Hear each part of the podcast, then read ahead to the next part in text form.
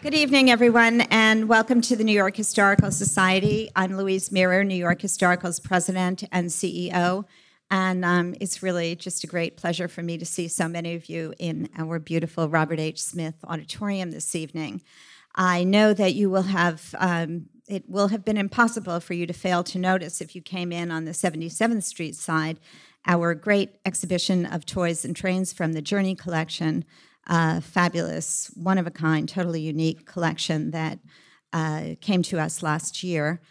And uh, I also do want to make sure that you're aware that we opened a great new show last Friday, Silicon City Computer History Made in New York, which uh, will be fun, engaging, and highly informative uh, for anyone who has forgotten that New York really did usher in the digital age.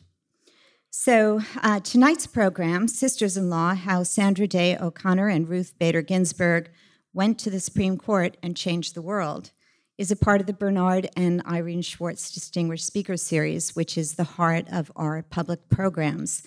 As always, I'd like to thank Mr. Schwartz for his great support, which has allowed us to bring so many fine historians and writers and lawyers to this stage. I would uh, like to recognize and thank three of our trustees who are in attendance this evening Susan Danilo, the chair of our Chairman's Council, Rick Reiss, who is the vice chair of our board, and trustee Eric Wallach. I'd like to thank all of you for all you do on behalf of this splendid institution. Thank you. Tonight's program will last about an hour and it will include a question and answer session. There will be a formal book signing following the program and copies of our speakers' books will be available in our mu- museum shop. We are so very pleased to welcome Linda Hirshman to the New York Historical Society, an acclaimed Supreme Court lawyer, author, and cultural historian. She's a former distinguished professor of philosophy and women's studies at Brandeis University. Her writing appears in numerous national news outlets, including the New York Times, Washington Post, and Newsweek. Dr. Hirshman is the author of many books, including A Woman's Guide to Law School and Sisters in Law How Sandra Day O'Connor and Ruth Bader Ginsburg Went to the Supreme Court and Changed the World. We are also really glad to welcome back our moderator, Jeffrey Toobin. Mr. Toobin is a staff writer at The New Yorker and the senior legal analyst at CNN. He's the best selling author of numerous books, including The Nine Inside the Secret World of the Supreme Court. A miniseries based on his book, The Run of His Life, will be broadcast on FX in January 2016. Mr. Toobin is currently writing a book about the kidnapping of Patricia Hearst, and he's promised to come back and talk to us about the book when it's out next year. Now, um, just before we begin, I want to ask you to please make sure that anything that makes noise, like a cell phone, is switched off. And now, please do join me in welcoming our guests to the stage.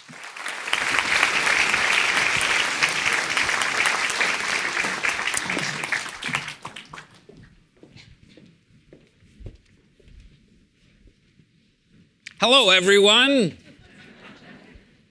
God, Linda Hirshman is even cooler than the Batmobile. So I just, you know, so you are in for a treat. All right, so uh, these two women, they're the first two women on the Supreme Court. So that's an obvious tie between them. But that's not the only reason you wrote this book. What, what is the connective tissue that drew you to this as a subject? So I write about social movements. And my previous book was Victory, the Triumphant Gay Revolution. So I'm interested in what enables people to act together, to cooperate with each other, to make social change. I wrote my dissertation on the subject of Thomas Hobbes, famously writing about how hard it was for people to cooperate. So I'm very interested in that. So I wanted to write about the feminist movement. It's a movement, it is in some ways the story of my life. And uh, but I also wanted to to show that women could cooperate and succeed in making the world a better place. So that's really what drew me to it. I did have a Walter Mitty fantasy that I would learn that they would sneak out to lunch together and go to the Ferragamo store. That was what I was hoping. But in fact, I think I can say with perfect faith that they did not. Alas. Um, all right, but before we get to how they cooperated and didn't cooperate, let's talk about a little bit about them as human beings. Like, who are they? Who talk? Who start with uh, Ruth Ginsburg? What's her background? Start with the second of the two, the younger of the two. That's true, but she's the New Yorker, so she gets there we credit. go. We're the New York Historical Society. So um, she was the small brunette from Flatbush who um, was the daughter of a newly arrived, you know, immigrant father and first generation mother. And her father had the good sense right before the Great Depression to go into the fur business. So they were not people of means. Um, and I always, you know, it's interesting to think about her as a human being because you think of her and you sometimes think of a mind in a vat, right? Like she's so brilliant. And she's she is definitely the smartest person I've ever written about. Um, and yet, in a thousand ways, she and, and she's so brilliant and she's sort of inner directed. And so you get this idea that she's, you know, not a, a rich and warm three-dimensional person. But one year, she took all of her clerks who had married one another, there were six or seven couples, to dinner on Valentine's Day. And, um, and they went to a very fancy Asian restaurant in Washington, Asia Nora. And when the time came for them to open their fortune cookies, each one had a love poem inside. So, and so she was really inside a very warm and loving human being, as well as being absolutely brilliant. Sandra Day Sandra O'Connor. Day, yes, that was going to be my next question. How'd you guess? Oops. um, Sandra Day O'Connor, um, the, blo- the large blonde from the ranch in southeast Arizona. I learned in the course of this book there was serious talk about running her for president. She was a really charismatic politician. Her last law clerk, Tolly Weinstein, interviewed me and shared with me. She, of course, wouldn't talk to me when I wanted to write the book, but after it came out, she shared with me the story that you could not walk down a block with Justice O'Connor in Washington in under 15 minutes because she would sign every program and kiss every baby, even when she was life tenured. So she was much more a natural politician. She was also the product of her culture. So she's very Western. She's very athletic. She's very voluntaristic. She's very um, open and egalitarian in her behavior, if not in her belief system. So they were, they look very different on the surface. One thing that uh, they, they look very different, and and you know physically, uh, temperamentally, in terms of personality. One thing that struck me as similar is their marriages. Oh, that's interesting. Okay, so. Good. So they both had, as opposed to everything else. So talk about their marriages a little. I love it when I get a question I haven't gotten before. Oh, good. Well, you know. So, um, so I will say this, and you know, just take it to the bank. If Martin Ginsburg comes back to Earth from heaven, he's mine. Duly noted. He was uh, a perfect husband. He was a perfect husband. They met when they were like 18. Ruth was 17, he was 18. They were students at Cornell, and she always said he was the first man she ever dated. She was, however, only 17, so I don't know how many people there were in that category, but um, who, who appreciated her for her brain. And um, he was her great booster, and uh, he did everything right. He made a fortune as a brilliant tax lawyer. He, when he found out that she was not inclined to cook, he took up cooking and became a master chef. There's a cookbook. Honest to God, there's a cookbook. She's so smart, right? She didn't say, Oh, I'm not going to cook. She just never learned to cook. And pretty soon the food got so terrible that Martin Ginsburg had to learn how to cook. There's a cookbook that the Supreme Court has issued from when he died uh, of all collection of all his recipes called Master Chef. And, and if, if I may interrupt, uh, the the bread recipe for how to make baguettes has 68 steps. And only a tax lawyer could make a recipe that has 68 steps. Um, it's really, it's kind of amazing. Um, so, um, So they had a perfect but, but he was. I mean, he was extremely supportive. Um, So John- last, I'm last, sorry, go ahead, yeah. Last night I was at the National Press Club Book Fair, and as I was wandering around to see what the competition was, um, I ran into Stephen Hess, who is uh, Ruth Bader Ginsburg's cousin, and is actually married to her cousin. And uh, he and I said to him, "Oh my God, it's Stephen Hess! You're in my book," because he helped make the campaign that put Ruth Bader Ginsburg on the Supreme Court. And um, Stephen Hess, who had never spoken to me in his life, looked right up and said, It was Marty. Marty put that campaign together. So that is what their marriage was like. Um, Sandra Day O'Connor and John O'Connor had a more conventional marriage. Um, she's only a couple years older than Ruth Bader Ginsburg, but there's a social difference between their eras that's much longer than two years. So um, O'Connor, being from the West, which was not as progressive and cosmopolitan a culture as where Ruth and Marty came from, is in history, like I write about historical histories of cultural movements. So in history, it's much more retrograde. So she had a more conventional marriage with John O'Connor. Um, but she said, and I believe it to be true, that he knew from the beginning that she was going to try and have a career of her own, and that it was really important for if you want to, for women, if they want to have a career of their own, they have to make that clear before they tie the knot.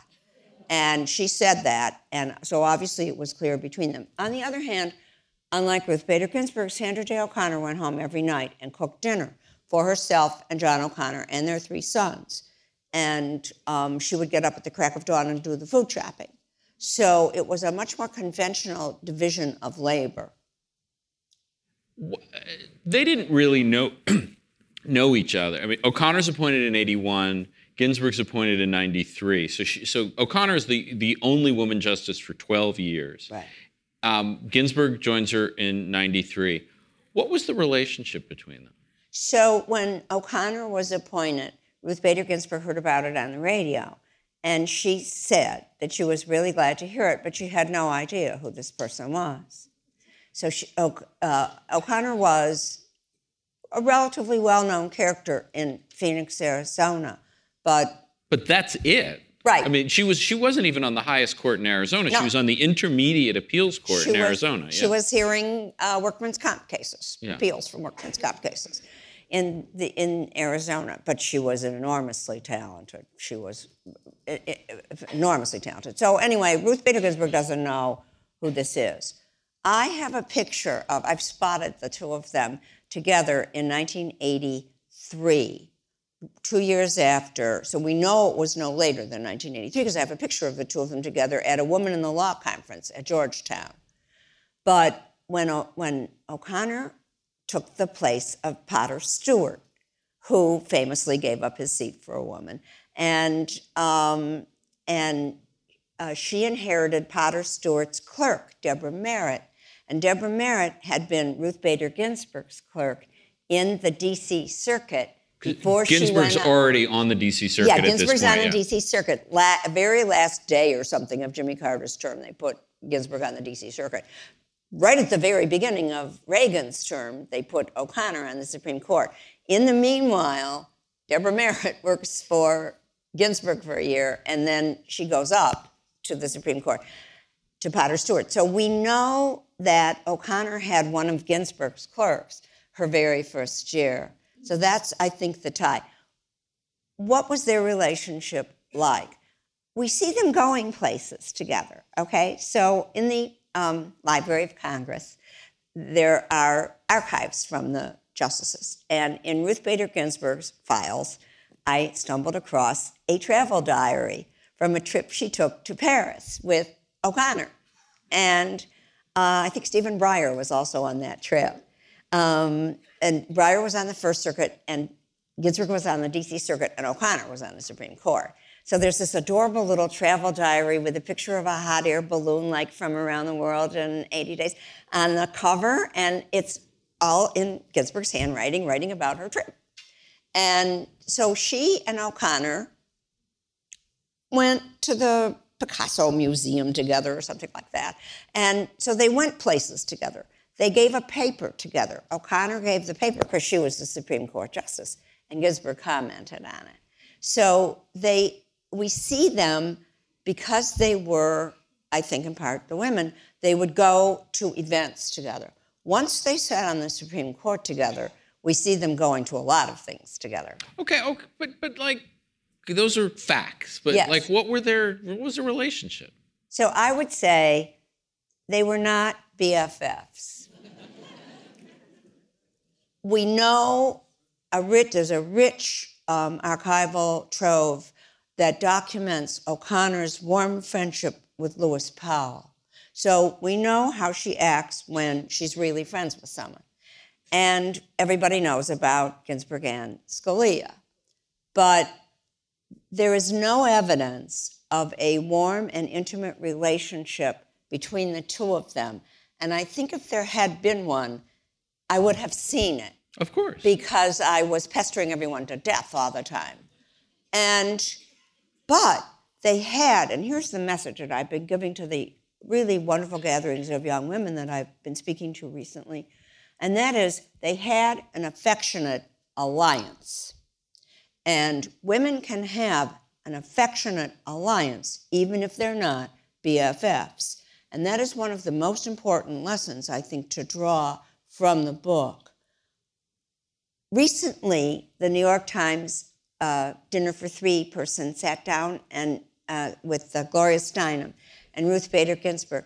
And I was so interested to note in that short piece that Ginsburg refers to O'Connor twice right? When and O'Connor is now fading into the history pages. It's 10 years since she sat on the court. But for Ginsburg, she's still very real. And since I believe that Ginsburg does nothing by accident, I think that she intentionally reminded us all about Sandra Day O'Connor that in doing that interview. It happens to be the case that both of the things that Ginsburg said about O'Connor are in my book, but I don't. so so you say um, you know the, the theme of the book is the, the, the basically the, the similarities the likenesses the, the alliance as you put it but these are two i mean what about all the stuff they disagreed about you know what, what about the substantive business of being a supreme court justice Okay, so when oh, when Ginsburg arrived at the Supreme Court, O'Connor had been there for 12 years, and apparently,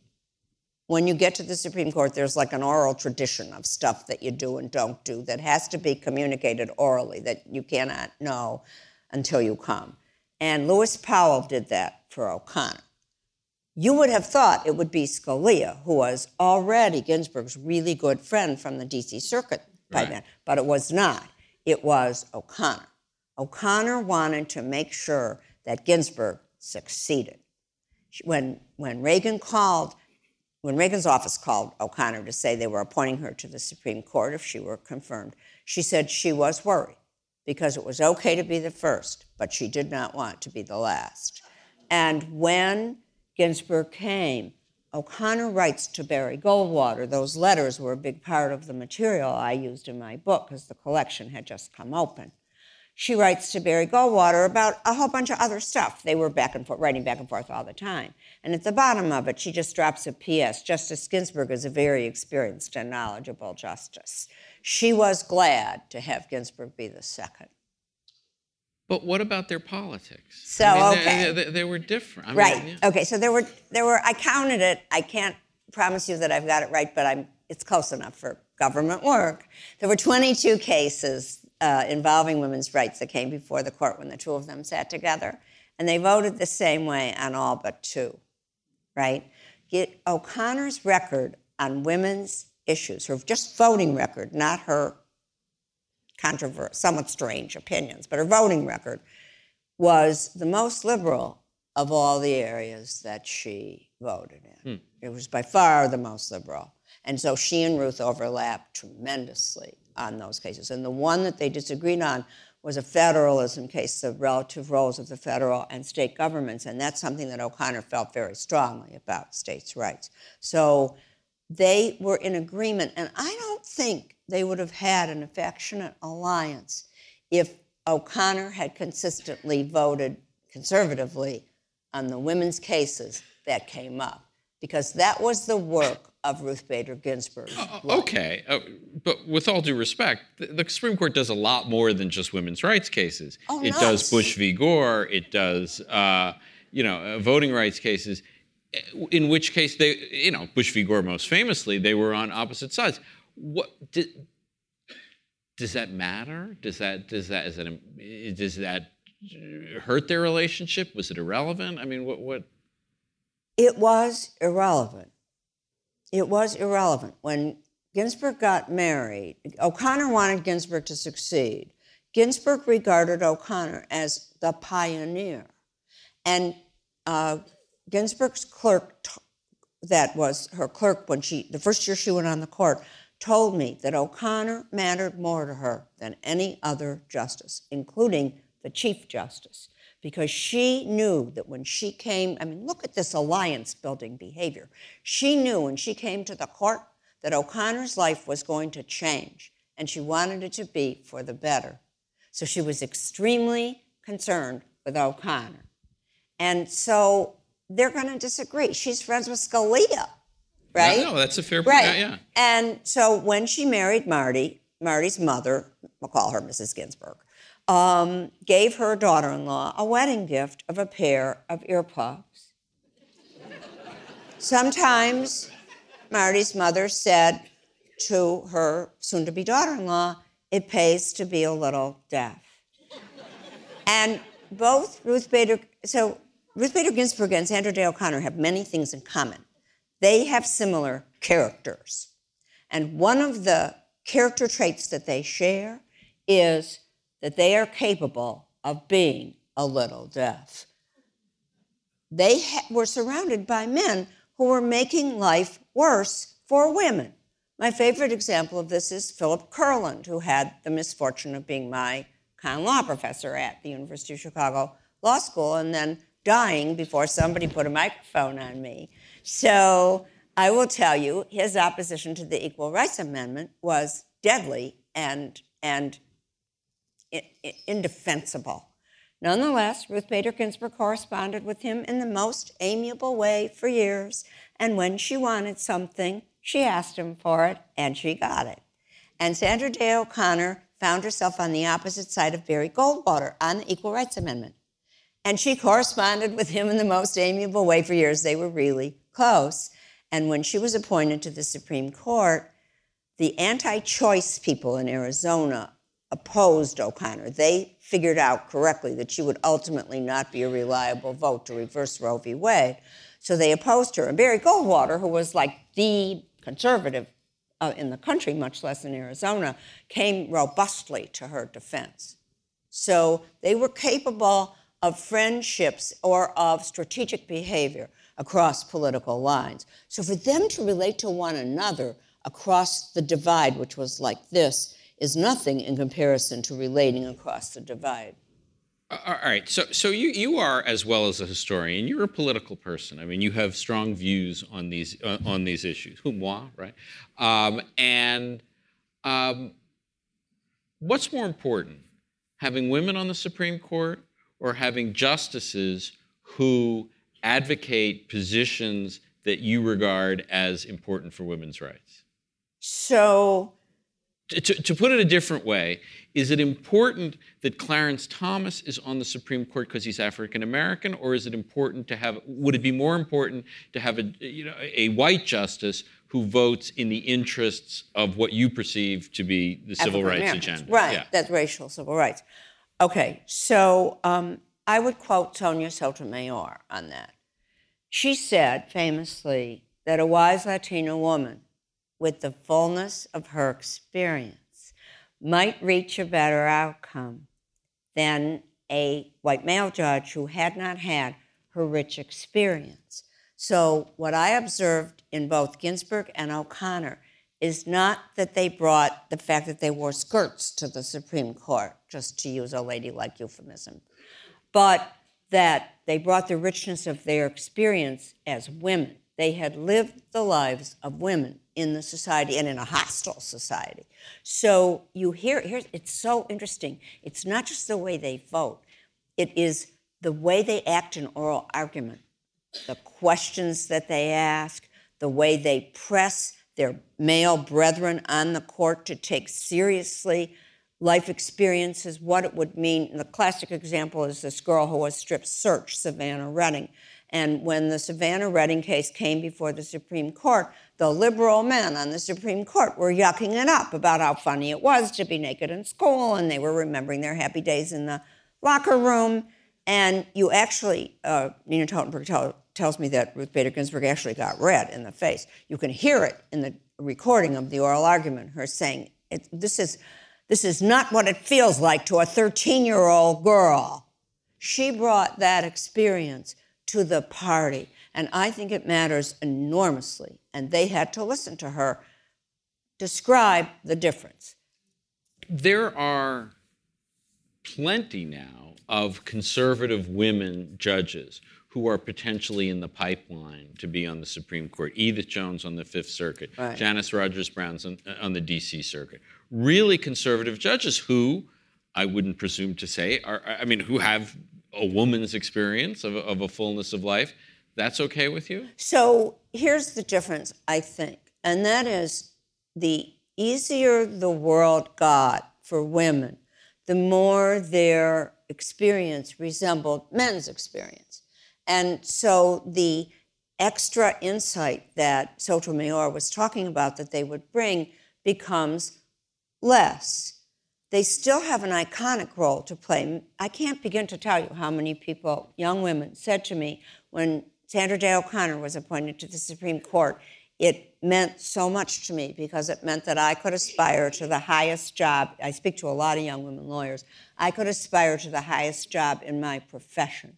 But that phenomenon gets less as the society becomes more inclusive of women. And that's why I think Sotomayor is such an interesting example, because she's now bringing to the court a different kind of experience the experience of being poor, the experience of coming from a culture that, of an immigrant culture. And so she's doing that. So my answer would be that it's the difference of the experience that really enriches it. I don't think I buy it. I, I, you know, I'd wouldn't you just rather have a judge who agrees with what you want? Well, I will say this: my second case that I argued yeah. in the Supreme Court, Sandra Day O'Connor was there. My first case, she was not there. My second case, she was there, and she voted against me. And if you had asked me at that moment whether it meant more to me that the working men and women that I was representing would have, you know, a little more money in their pockets, or whether I would have Sandra Day O'Connor on the court, it would have been an easy answer. But I'm now in the fullness of my experience, um, looking at the society with a broader lens.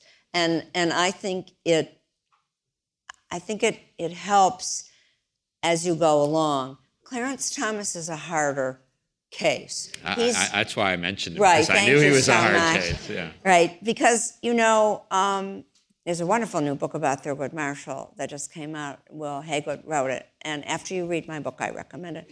Um, the I don't see evidence. First of all, he says nothing in oral argument, and oral argument is a little drama. Okay, they're talking to each other, and it's recorded. And the you know the Supreme Court journalism journalists listen to it if they're not there, right? So it it really matters. It's a kind. So he says nothing. So he could be pink or blue, wouldn't make any difference because he says nothing in that dramatic moment. That's one thing. The other thing is that unlike Sotomayor, who is using her experience with poverty and immigration status to dissent and write opinions that will enlighten us about human experience. Clarence Thomas doesn't do that either. So I'm not sure he, he doesn't he doesn't fulfill his role that I've described. Here, here's a fun fact. February 22nd, 2016, which is coming up soon, will be the 10th anniversary of the last time Justice Thomas asked a question. Right. Uh, 10 years. It's not, you know, it's weird. I think everybody can agree that it's Yeah. weird. But I think that you and I both know that it's meaningful. Yeah. That right. That dialogue. No, it's it's it's it's weirdness. But he's a different subject. Let's let's go back to Justice Ginsburg. You think she should have quit while Obama was president? So the time for her to quit would have been when there was a Democratic Senate, because um, I don't think that a Senate of the opposite party of the president has confirmed a nominee since Clarence Thomas. I think that, so it's 92, so it's 23 years since a Democratic Senate has confirmed the nomination of a Republican president or vice versa. Wow. I'm pretty sure I'm right think about that. I think you are. I hadn't thought of it in those terms. Yeah. So the time for so and there's a but reason. but she she was on the Supreme, and there Oh, were right. six years of a Democratic No, no. Senate under Obama. Right. Yeah. Well, it, uh, no, I don't think it was six years. It was was it six years? Yeah, it was. T- it was well, i i most of the first term because there, there was the whole. Yeah, no, it was. It Uh-huh. Was was, it six, years. six It was till it was 2008 till 14. Yeah. Okay, so she was not going to leave in 2010. That was the June that Martin Ginsburg died. There was no chance that was going to happen. And after the midterm elections of 2010, the politics got a lot harsher. And I don't, with the filibuster, I don't know that they would have been able to get a replacement through after the midterm elections of 2010 at the Supreme Court level who would have been to her liking. but by delaying and you know she's 82 years old and she is in relatively good health but she has i think you can agree had over her lifetime had every disease known to humanity If you live long Uh, the- the- so she forget the filibuster she is taking the risk that president cruz rep- ap- uh, appoints her replacement right no I, I mean seriously right She's taking that chance. She is, as I actually was sitting in this audience when she was sitting in this chair, so you can imagine how much it means to me to be here tonight. Um, and this was a year or two ago. And I am here to tell you she was in perfect mental shape. She actually regaled us with long memorized passages of the United States Constitution that she recited for us. So she's got a great instrument. And I think she is not prepared to stop using it. Um, and I think that the Republicans would have filibustered anybody who wasn't a real cipher. Um, and so I don't think the sacrifice is as stark. It's not like Obama could have nominated Pam Karlan, my personal choice for her replacement, um, uh, and not faced a fierce filibuster. Um, there was a period there where um, O'Con- uh, O'Connor left in 2005. Bush nominated um, Harriet Miers, and that didn't go so well, and so she withdrew. And then Sam- Samuel Alito took her place. Right. Oh, there, so there is this period where Ginsburg is the only woman on, on the court from 2005 until Sotomayor comes in 2009. Right. What, what was that like? So Ginsburg was lonely in her own words. She said, if somebody asked me what it felt like, I would say, I'm lonely. Um, so I think the most delicious thing I can share with you about that is that because at conference, the Chief Justice speaks and then the justices speak in order of seniority. Um, O'Connor was so senior that she could v- make the argument on behalf of the women plaintiffs and litigants in the cases that Ginsburg cared about, and she would speak first. And she would so, and she was also the swing vote. So once O'Connor spoke, Ginsburg No, didn't no, no. You, really- you mean O'Connor? O'Connor spoke. spoke O'Connor first. spoke first. Yeah, she That's was what very. I'm saying. Yes, she was. She was very senior by exactly, the time she, she, was left. very yeah. senior, Yeah. and she was a swing vote. So once O'Connor spoke, Ginsburg didn't have to carry the water. Okay, when O'Connor left, Ginsburg got a full facial blast of what an interesting idea, Mary. Now we'll just wait for some man to say it. She did not get paid attention to, and she has said this in conference, the way she and she did. She maybe she never was getting paid attention to, but she didn't have to because O'Connor as in so many ways was her offensive line. And, and so I, she was very lonely without O'Connor. And she also didn't have anybody to like grouse about it with afterward um, because O'Connor was gone. Um, so I think that it's interesting how the structure of the Supreme Court rules and behavior had an impact there. So we now have a new generation of women on the Supreme Court, and um, Elena Kagan in particular is someone who seems like a sort of they just have a lot in common and they, they have become good friends, but they are very different generationally. Elena Kagan is a year younger than Jane Ginsburg, uh-huh. Ruth's daughter, uh-huh. uh, which gives you some idea of, yeah. of how different they are between them. Do you think that is, what, what do you think about that relationship?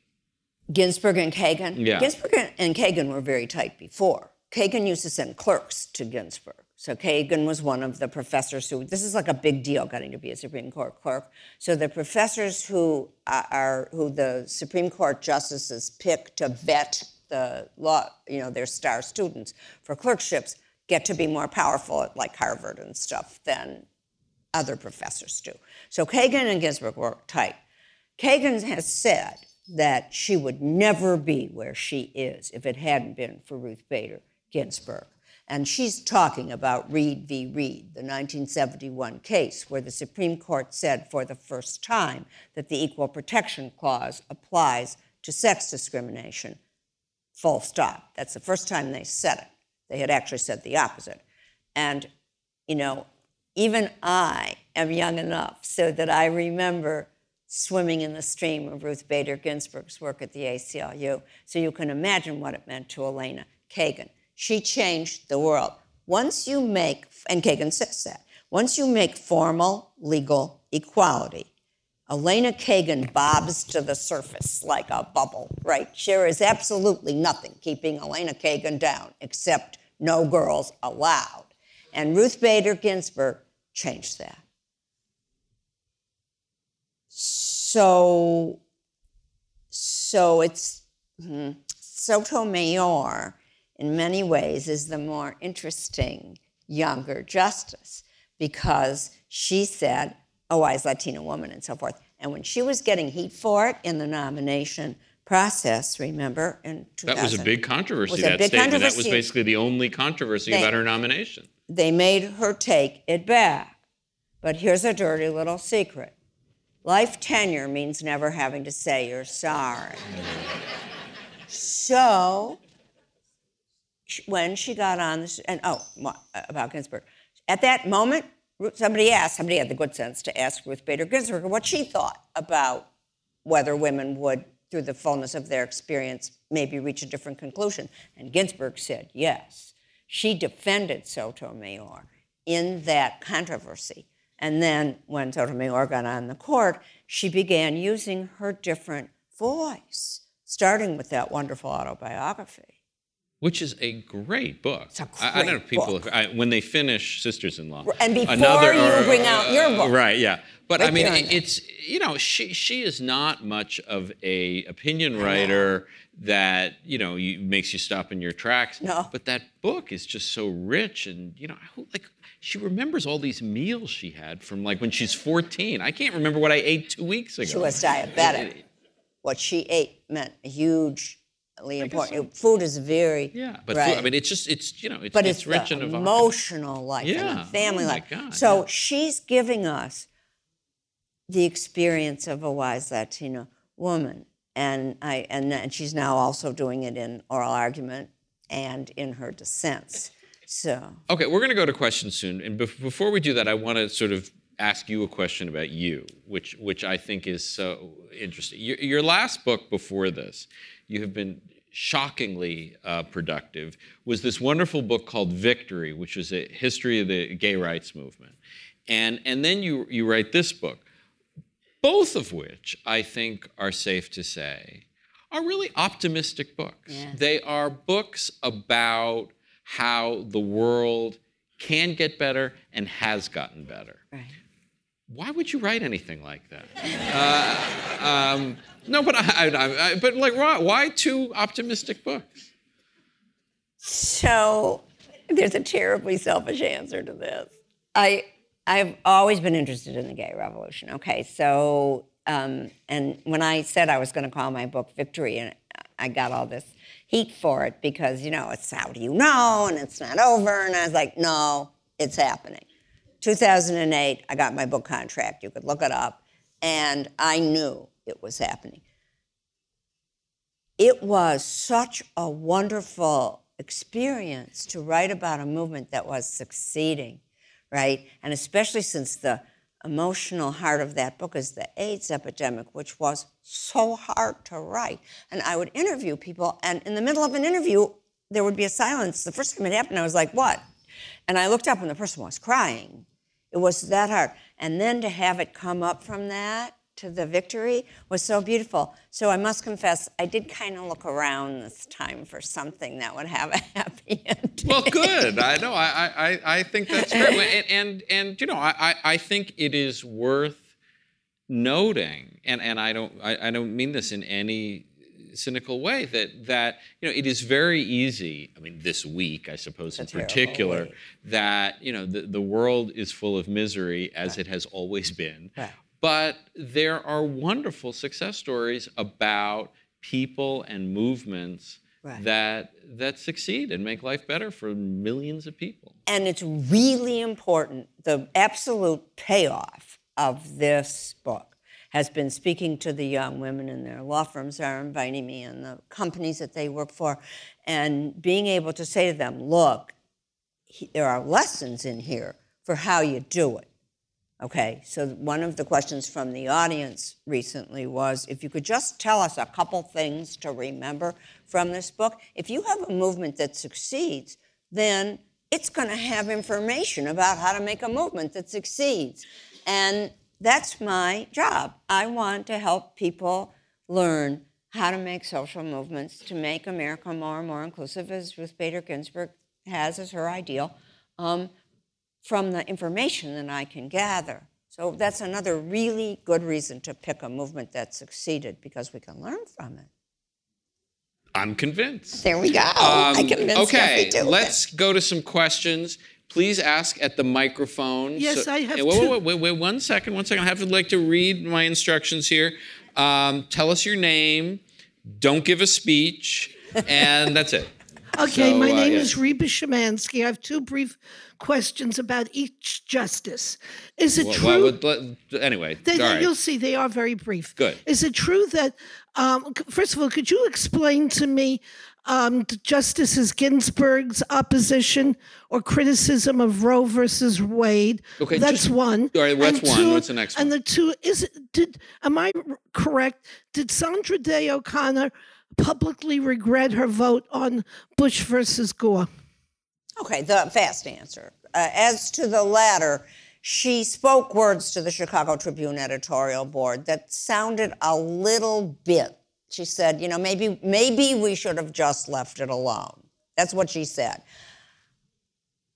My my opinion about Sandra Day O'Connor is she's Edith Piaf. Je ne regrette rien. She never looks back. She never, even when she had cancer, she had, gave her whole speech about having breast cancer. She's like, Well, I gathered all the facts and I made up my mind and I just didn't look back. And that is a direct quote from her. So she, I believe she does not look back. And that's good because when you're first, you don't want to be that umpire who called the ball and then changed her mind and said it was a strike and there wasn't a woman umpire for the next 30 years or something. It was really useful, but I do not think she uh, has said she regrets Bush v. Gore. Roe v. Wade is an interesting. I just had a piece in the Huffington Post about it. If you want to look it up, I uh, Roe v. Wade is an interesting thing. Ruth Bader Ginsburg said she thought that it should have been decided on the basis of women's equality, which were the cases that she was weaving right around it. Reed v. Reed was before Roe v. Wade, then there was Roe v. Wade, and then Ginsburg immediately had the rest of her cases. So she's weaving a skein of equality around women. And she thought that should be the approach to their reproductive rights. And of course, control of your reproduction is absolutely based on women's ability to lead a flourishing life. Okay, they're equally to men. Okay, but I think I think that Roe v. Wade is a very good opinion. And I think that the criticism of Roe v. Wade was really heavily overstated. But but you Ginsburg, it wasn't just the, the basis because the decision was decided on the basis of a right to privacy Right. and and the right of, of a woman to talk to her doctor and, and and Ginsburg and others have criticized it as it's like a doctor's rights opinion, it's not a women's rights opinion. But but beyond that, she also said that she thought the court sort of pushed too far. Right. That the country was moving in that direction already and in 1973 saying all 50 states have to have legalized abortion was galvanized the opposition. So, uh, two very wonderful scholars, Reva Siegel and Linda Greenhouse, have researched that argument. And it turns out it's factually false. Dead wrong. Right. Con- just facts. The facts are wrong. Right. It's very unusual for Ruth Bader Ginsburg to do this. I was surprised when I realized how wrong it was. Um, the other thing is, I think that the people who criticize the opinion in Roe v. Wade for being a doctor's rights opinion haven't read it recently. It's actually a pretty good opinion because it puts women's health front and center. And we're about to have a full facial blast of what it's like to make the decisions one small slice at a time. Sandra Day O'Connor finally got her way, and each case involves whether whatever the state is up to is placing an undue burden on women. And what that means is that the swing vote on the Supreme Court of the United States gets to decide what women's lives should be like, case by case, every time. It's completely incoherent. And um, and I believe it has totally lost. Why should women's lives be burdened at all, unless it's for their health? It's lost sight. Yeah. Then the third thing is, I've actually been thinking about this because I did just write about. It. The third thing is that Roe v. Wade came up with another case, Doe v. Bolton. There was another case with a much more liberal abortion law from uh, Georgia. And so, what exactly does Ruth Bader Ginsburg think the Supreme Court should have done with that? Right? It's easy for her to say, well, they could have just struck down the Texas law from the 19th century and waited to see what came next. But they were face to face with a very liberal law in that very case. So they didn't have a lot of breathing room. Yes, sir. I, I, hold on. I don't think that microphone is on to our. All right, try. Try again. No. Testing. There we go. I'm Jim Pasinich. I'm a docent here. Um, my question, a hypothetical question on the filibuster idea. If in 2016 we get another Democratic president and we get a Democratic Congress, and in 2017 or 2018 one of the conservatives leaves the court, would the Republicans filibuster for two years or three years even? Sure, make my job interesting if they do. what do you think? So I'm actually working on a piece about that now. Two very prominent conservative legal scholars, Josh Blackman and Randy Barnett, have said just leave it empty. Just live with an equally divided court. Um, I don't think enough notice has been taken of that, of the fact that they have said that and what its implications are. But your question raises it very well. So it is certainly possible that they, I know that they are revving up the conservative legal movement to, to filibuster and, and leave it, leave the seat open. What- What's particularly remarkable about the issue that you raise is that there has not been Right. a justice, I mean, from the opposition party, really since Clarence Thomas replaced Thurgood Marshall. Although Byron White had gotten pretty conservative by the time Ruth Ginsburg replaced him, but almost every uh, justice since then has been a Republican replacing a Republican. Although, again, Samuel Alito replacing Justice O'Connor. Uh, Alito is a lot more conservative than O'Connor, yes. even though they're in the same party. But you know, when you have Ginsburg, uh, you have um, Sotomayor replacing Souter, Yeah. you have Kagan replacing uh, Stevens.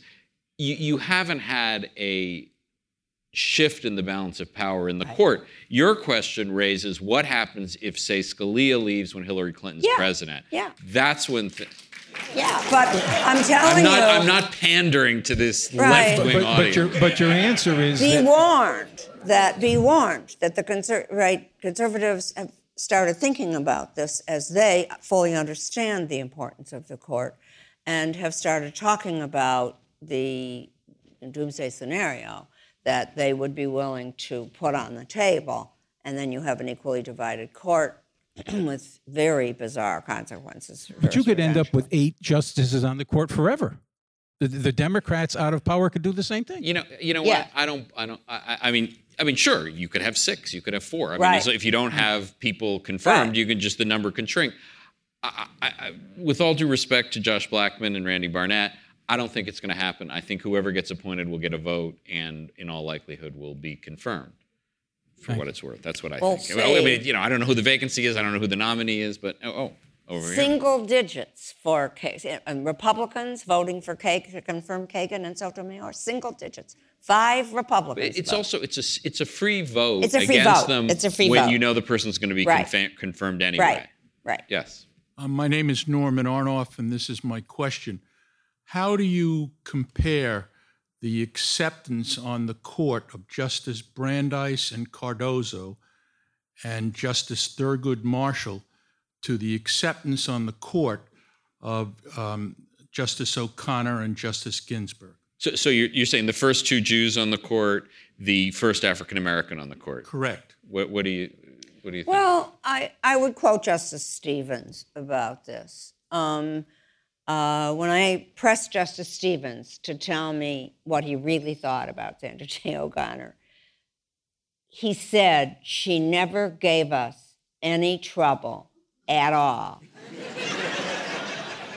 it's in the book. Um, and Stevens read it. I know that because he said something nice about it in the back. So um, I think that she did very well. She just didn't give them any trouble. She would go around Robin Hood's barn to go to the bathroom and stuff. When Ginsburg came, she suddenly there was a ladies' room near where they were the robing chamber. So um, so she and Justice Stevens said, "It's odd to think about it." Jeff, maybe you can weigh in here. He said she always got her work in on time.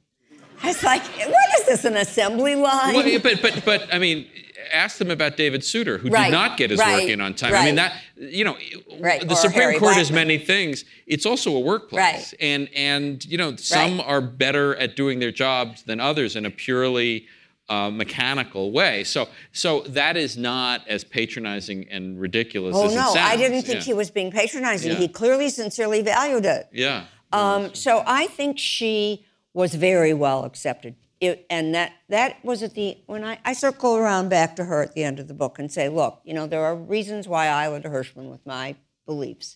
I'm critical of her, but she was a great first. She was a great first. She always knew how to get along with powerful men, and she was decisive and she was extremely politically clever and strategic and could really read people.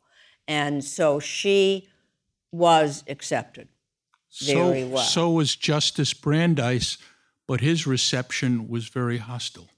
right. They were not, by the time O'Connor got up there, Warren Burger was her greatest fan.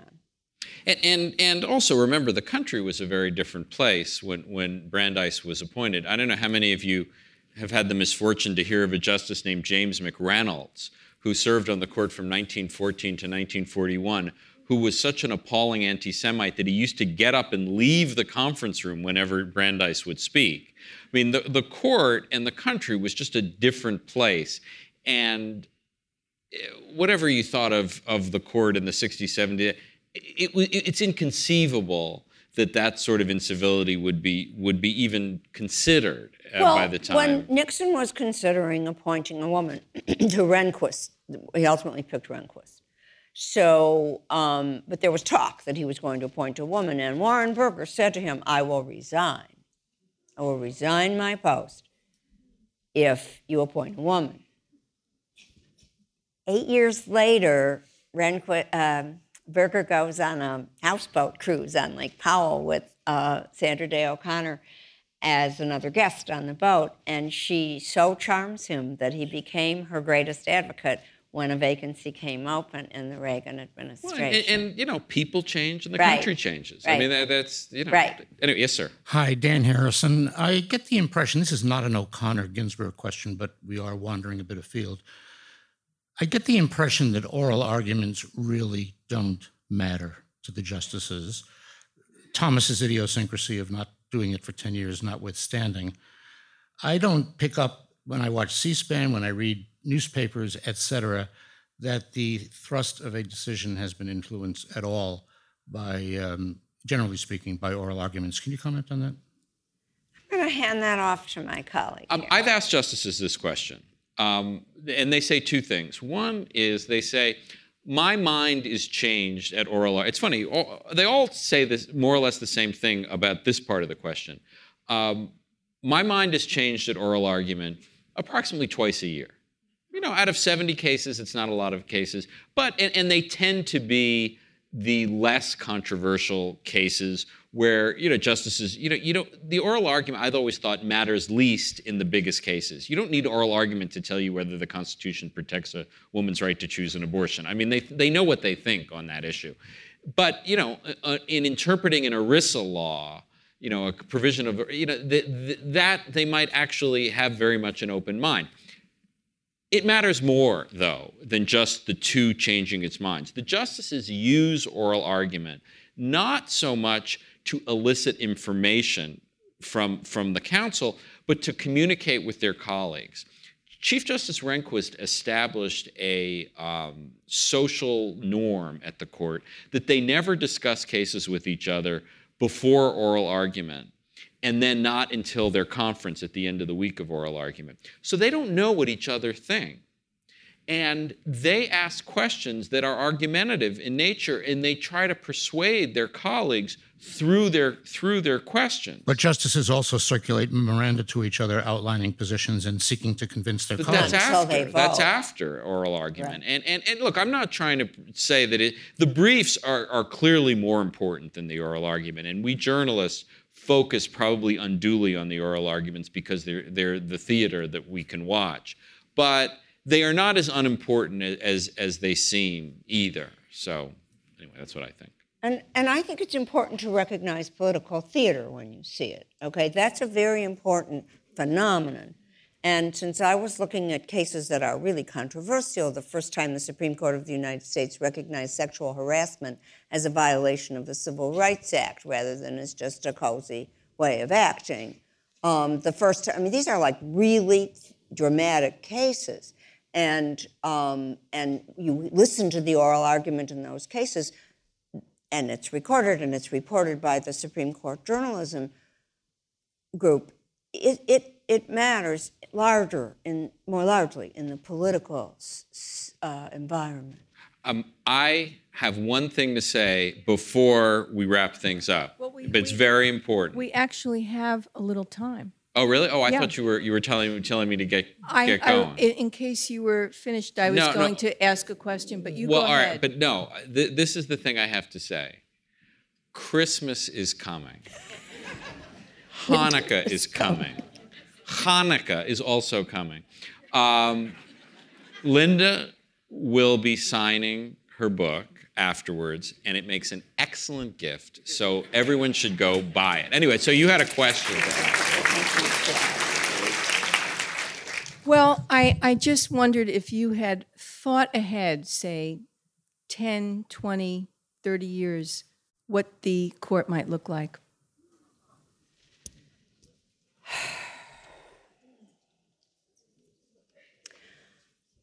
Uh, I read a book some years ago called The Coming Democratic Majority by um, Roy John. Judis, Roy Teixeira and John Judis. A very, I think, important book for people who care about these kinds of things to read. And, and I go back and forth about whether they're right. If they're right, then the court will be not so white, not so male, not so conservative. If they're wrong, it won't. But but the, but th- there's also another way that Supreme Court uh, uh, appointments reflect the politics of the country. Right. In it, it, like in the early days of the republic, it really mattered what region you came from. And there always had to be a Massachusetts justice and a Southern justice and a Western justice. Now that has sort of fallen away. We had two justices from Arizona for Rehnquist and O'Connor for a long time. Then religious differences were enormously important. And the first Catholic was um, Chief Justice Taney before the Civil War.